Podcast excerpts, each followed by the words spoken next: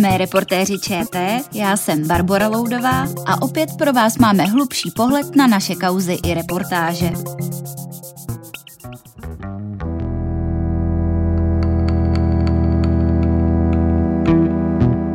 Po vánočních svátcích jsme si pro vás připravili ještě jeden malý návrat do minulého roku, ale i do minulého století. Pomníčky české kriminalistiky.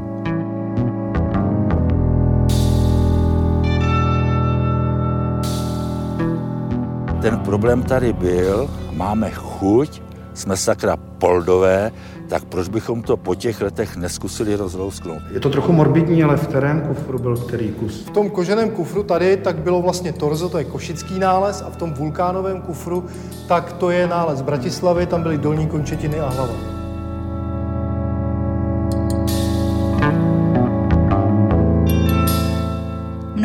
Desítek let bez konce, žádný vrah, žádné vysvětlení. Přesto se na nich dál pracuje, a to třeba i na jednom z nejznámějších dlouho neobjasněných případů, vraždě 22-leté Otýlie Vranské. Jak se po tolika letech postupuje, kde se sbírají stopy a proč vůbec po okolnostech starých třeba i 90 let pátrat? Ptát se budu mého kolegy Karla Vrány, který právě o tomhle zpětném vyšetřování na podzim natáčel. Ahoj Karle. Ahoj. Karle, jak to bylo s Otýlí Vranskou, jejíž vraždu se právě po těch 90 letech přeci jen podařilo objasnit? No, ono to není, že se podařilo úplně objasnit. Aha. Oni říkají, že to je tak zhruba 80%. Velkou práci v tomhle odvedl uh, ředitel muzea policie Radek Galáš.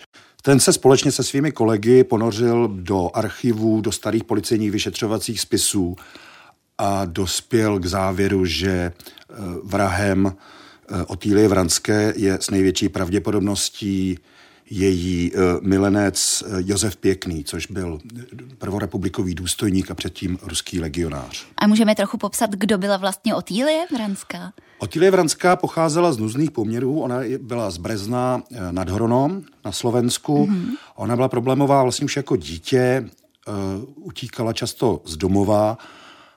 V 17 letech byla, tuším, že trestána za potulku, mm-hmm. což byl tehdy, tehdy to byl trestný čin. A v roce 1933 na jaře březnu uh, přijela do Prahy, Eh, hledat si eh, lepší život než na Slovensku, které mm-hmm. za té první republiky bylo poměrně chudou oblastí. Ona tady začínala žít ten noční život, to bylo takové to, jak já vždycky říkám, nočňátko. Eh, ráda se bavila, ráda popíjela, měla ráda zábavu, měla ráda mužskou společnost. Když mohla, tak samozřejmě si za to nechala zaplatit. Když se vrátíme tedy k tomu osudnému dnu, tak podle pitevního protokolu byla Otýlie Vranská zavražděna mezi jednou a třetí hodinou ráno. Jak k té uh, tragické události došlo? Umíme to nějak rekapitulovat? Podle Radka Galaše šlo o klasický milostný trojuhelník. To znamená, ona měla kamarádku, která se jmenovala Antonie Koklesová, a měla svého milého Josefa Pěkného. A oni se, oni se toho osudného dne potkali všichni tři v pasáži eh, Koruna na Václavském náměstí a tam Vranská ke svému úžasu zjistila, že pěkný to tahne i s její kamarádkou, čili eh, klasický eh, milostný trojuhelník. Ona si od toho pěkného slibovala, že by si třeba mohl vzít a že by měla lepší život, ale nedopadlo to. Asi v tom byla žádlivost podle, podle pana Galaše vlastně eh, Josef Pěkný eh, zabil Otýlii Vranskou v afektu v pozdních nočních hodinách, kdy ona za ním vyrazila domů do Mychle, on tam zatím byl s Antoní Koklesovou, došlo k hádce a on ji v afektu údajně měl praštit šavlí.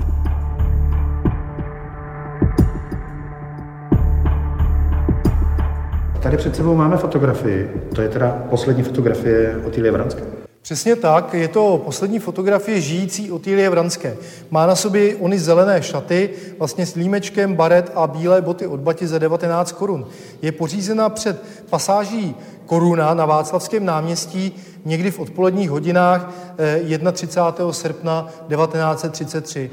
Umíme zrekapitulovat tedy nejenom eh, ten osudný okamžik, tu vraždu, ale i eh, její celý den, ten poslední, což je teda velmi zajímavé, protože tam jsou takové detaily, jako že poobědvala zelňačku nebo 14 švestkových knedlíků. Eh, jak je možné, že to ti kriminalisté všechno mají? Tak oni vyslechli její bytnou. Tehdy. Ano, kriminalisté tehdy vyslechli bytnou Otilie Vranské, která jim řekla, co se stalo, než Otilie vyrazila do ulic. Ona se dokonce zachovala z toho osudného dne její fotografie. Uh-huh.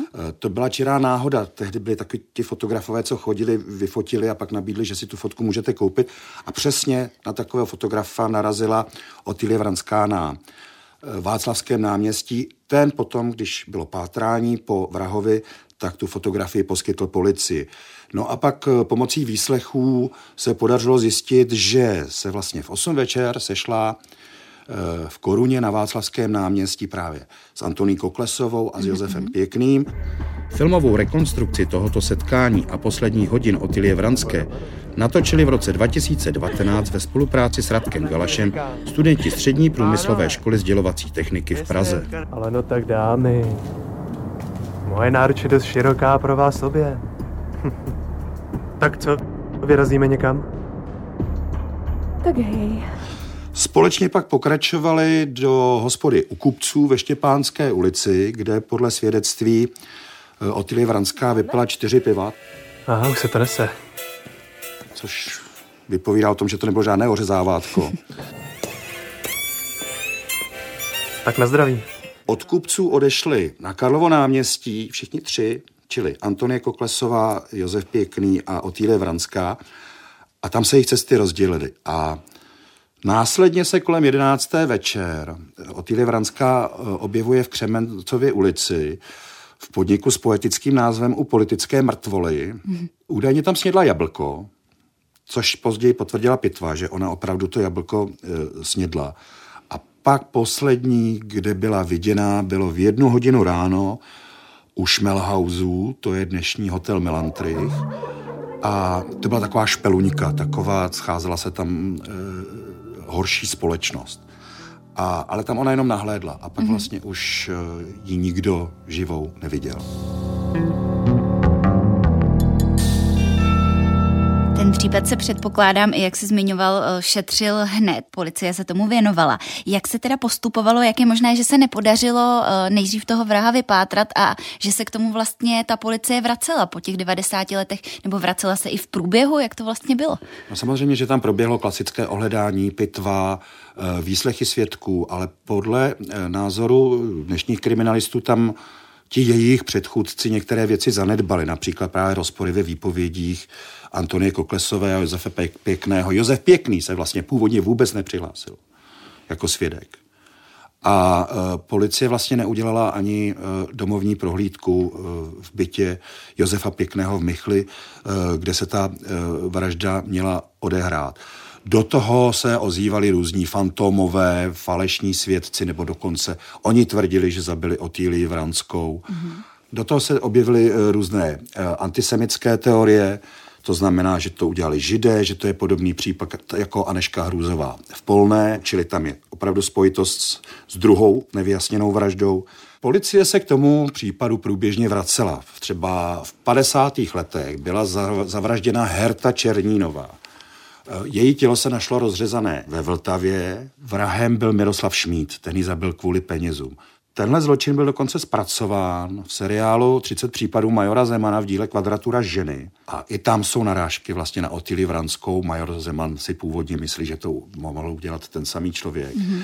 Ale samozřejmě to bylo zpracováno e, vysoce propagandisticky, že to mělo vlastně ukázat neschopnost prvorepublikové policie a schopnost naší nové lidové veřejné bezpečnosti.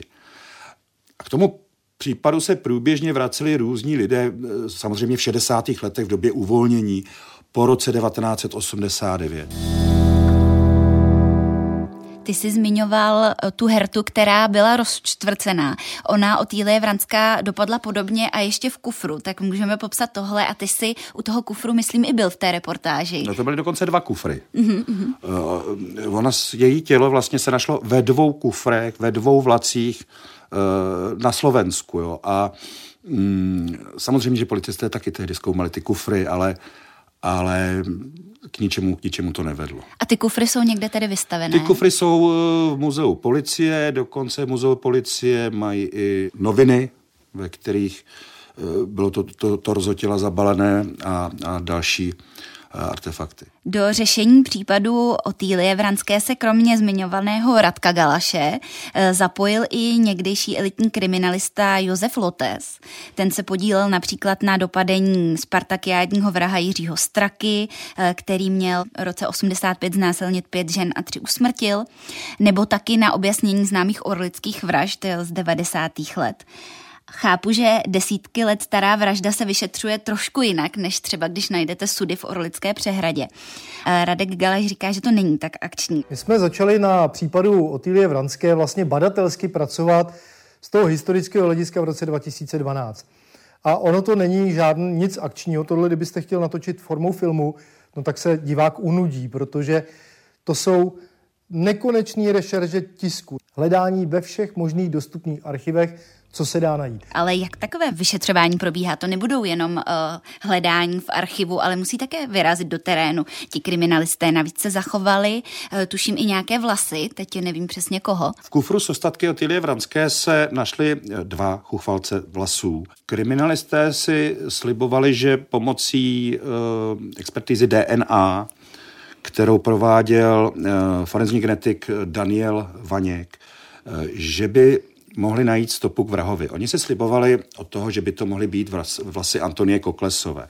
Oni dokonce hledali její potomky a našli, jenomže oni nemají policejní pravomoci, tak jako, e, protože oni to dělali z pozice badatelů pouze.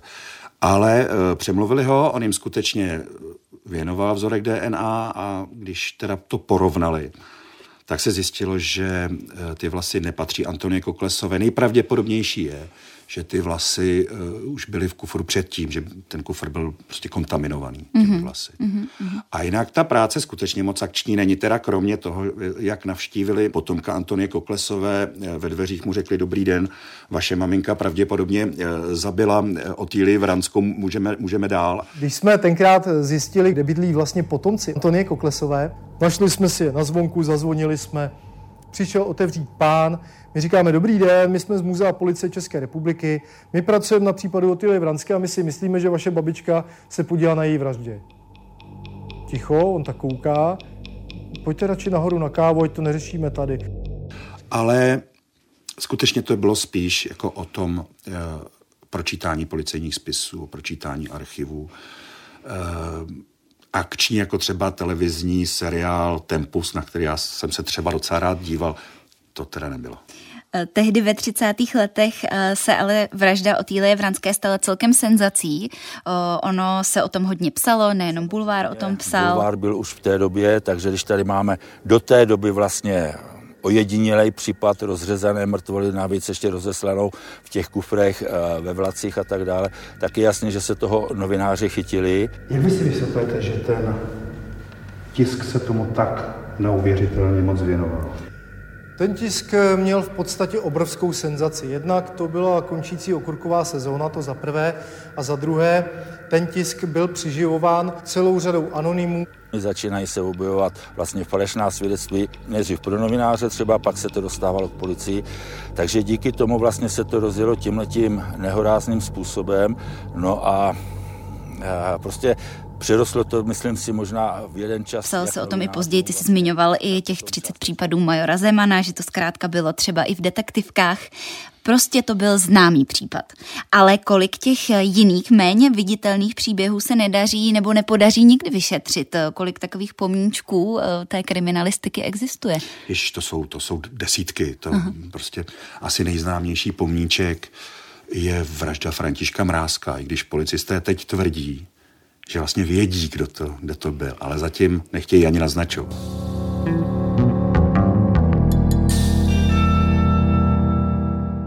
To musí být i novinářsky zajímavé věnovat se těmhle nedořešeným případům.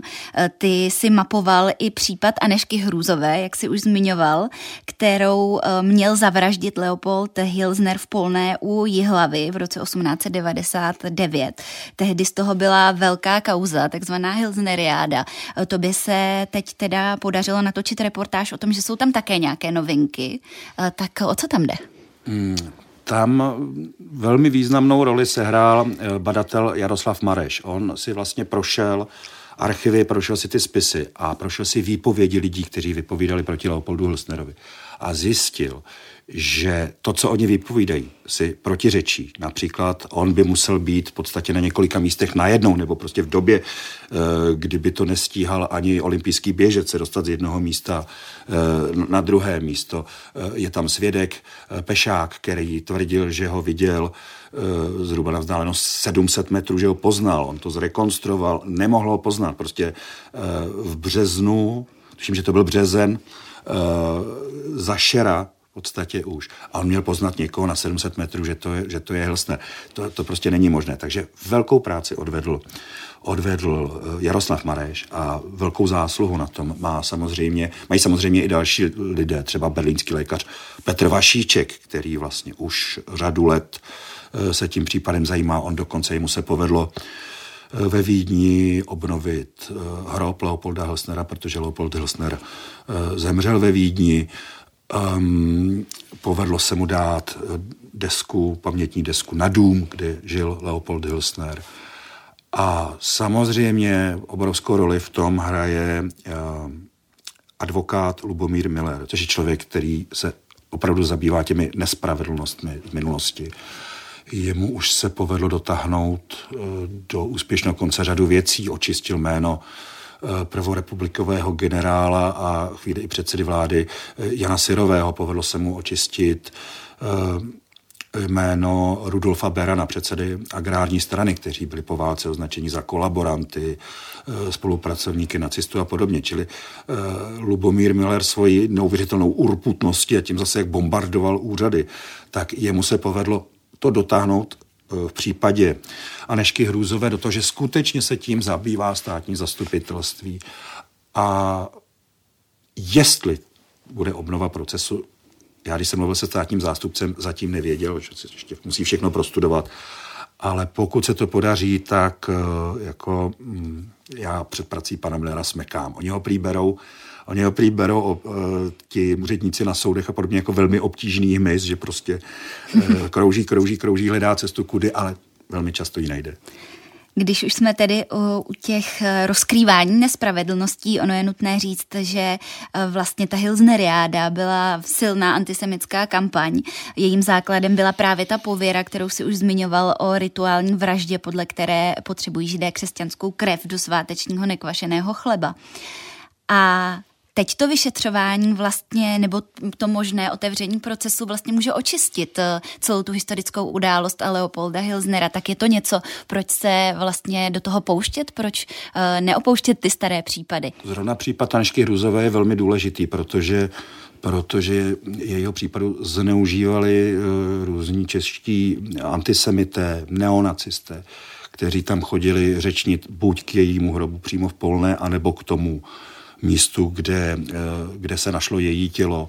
My to vyhřeznutí toho antisemitismu vlastně vidíme i teď, když probíhá eh, konflikt v Izraeli a, a co se člověk vidí na sociálních sítích, opravdu ten antisemitismus, to je samý uh, židovská světovláda. Oni teď si dávají pozor, aby nemohli být stíháni, tak místo židé používají výraz chazaři jo, aby, eh, že, jako, že toto nejsou praví, že to jsou chaze, ale prostě ten antisemitismus té české společnosti je. Není velký, ale, ale ta skupina není zanedbatelná a právě proto je potřeba říct, že Leopold Hilsner dle mého názoru skutečně tím vrahem nebyl. A určitě nešlo o žádnou eh, rituální vraždu.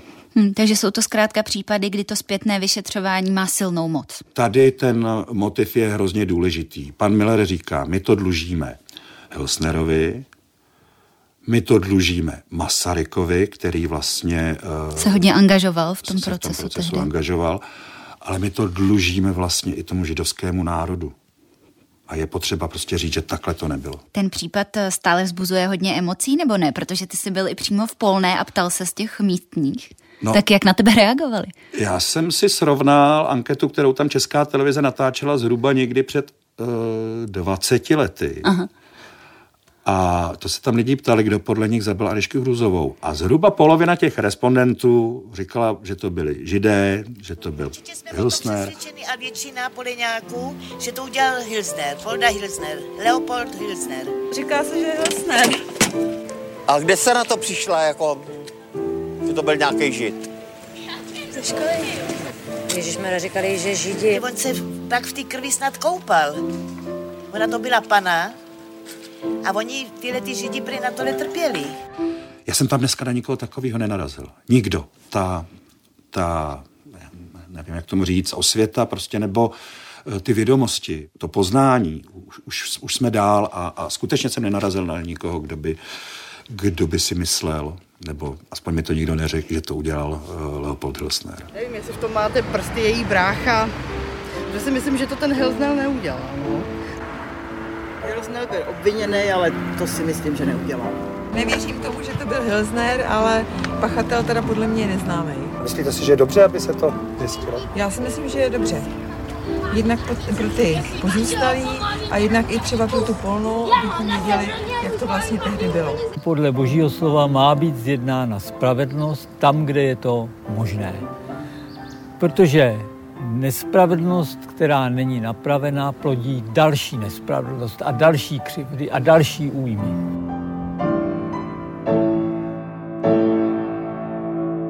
Tohle je tedy jeden druh vyšetřování, kdy tedy se někdo angažuje, třeba ten zmiňovaný advokát a chce očistit něčí jméno.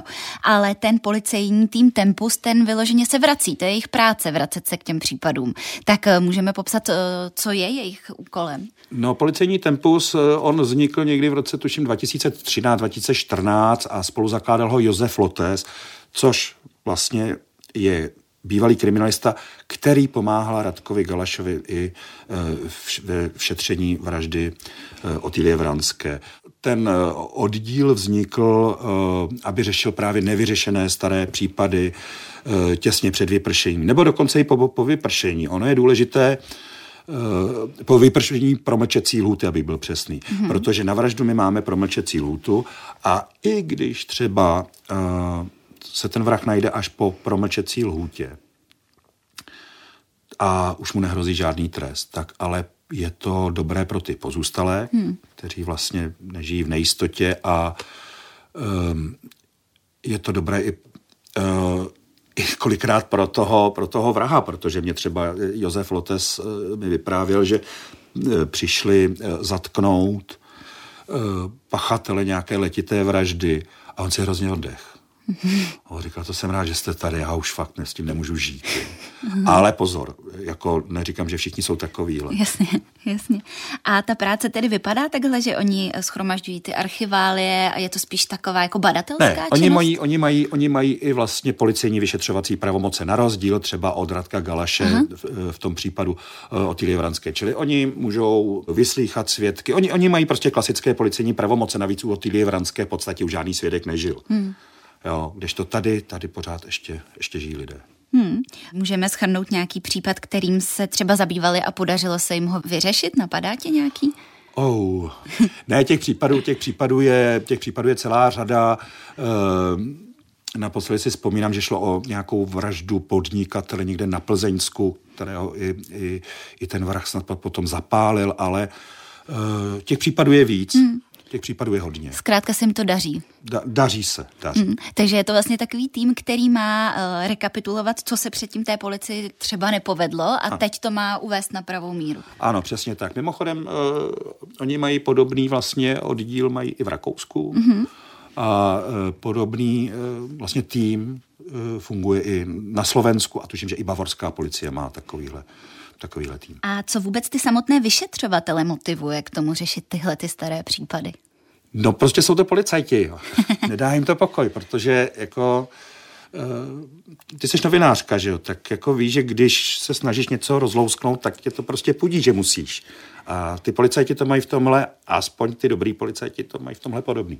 Mhm, takže se prostě pídí, dokud eh, není konec. Přesně tak. My už jsme se o tom vlastně bavili, ale stále jsme neřekli, proč je tak potřeba ty dějiny přepisovat. Proč je potřeba uvádět ty věci na pravou míru? No, eh, protože eh, lidé vnímají eh, dějiny často vlastně tím, jak je chtějí vidět. A ne, ne, ne tím, jaké byly. Jo? A navíc ten pohled vlastně na tu naši historii se s tím poznáním mění. Jo? My jsme třeba, dřív bylo že jo, rok 1945, rudá armáda v Československu se bral bezvýhradně jako osvobození. Dneska už na to koukáme tak, že, nebo řada, řada lidí už na to kouká tak, že vlastně šlo o prvopočátek toho, že jsme se stali sovětským satelitem, i když velká část společnosti tu hlavu do toho sovětského chomutu strkala radostně a dobrovolně. Jo. Nebo mění se i pohled na na odsun sudeckých Němců. Dřív to bylo prostě, že to bylo jako správný a nic se nedělo. A teď vlastně víme, že že se děli strašná zvěrstva při tom odsunu a to vypovídá i něco o nás. My nejsme holobytčí národ, my nejsme oběť, jak se rádi v těch dějinách vidíme. Jo? My jsme se chovali prostě strašně. To samé třeba druhá republika, kdy se tady přijímaly antisemické zákony a podobně. Jako je potřeba, aby jsme o sobě věděli co nejvíc a neidealizovali sami sebe, protože jsme stejný národ jako každý ostatní. Jsou tedy lidé hodní, jsou tedy lidé zlí, ale já nevím, či my se třeba jako tak moc lišíme od Němců, od Poláků, tím, že jsme švejkové, no to jsme si jako řekli sami tak nějak, jako my se tak, takhle rádi vidíme. Ale tyhle případy a ten měnící se pohled na dějiny je dobrý k tomu, aby jsme poznali sami sebe.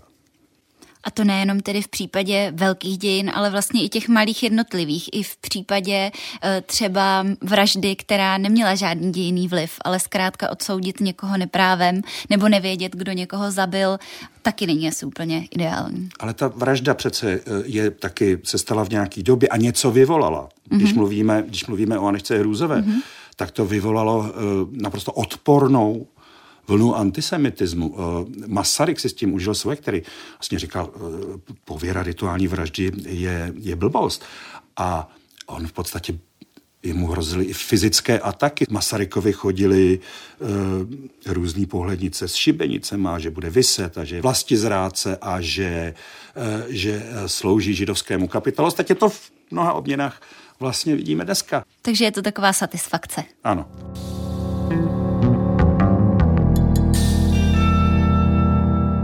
Karle, já ti moc krát děkuji za tvůj čas a ahoj. Já taky díky, ahoj. To už je pro tentokrát ze zákulisí naší práce všechno.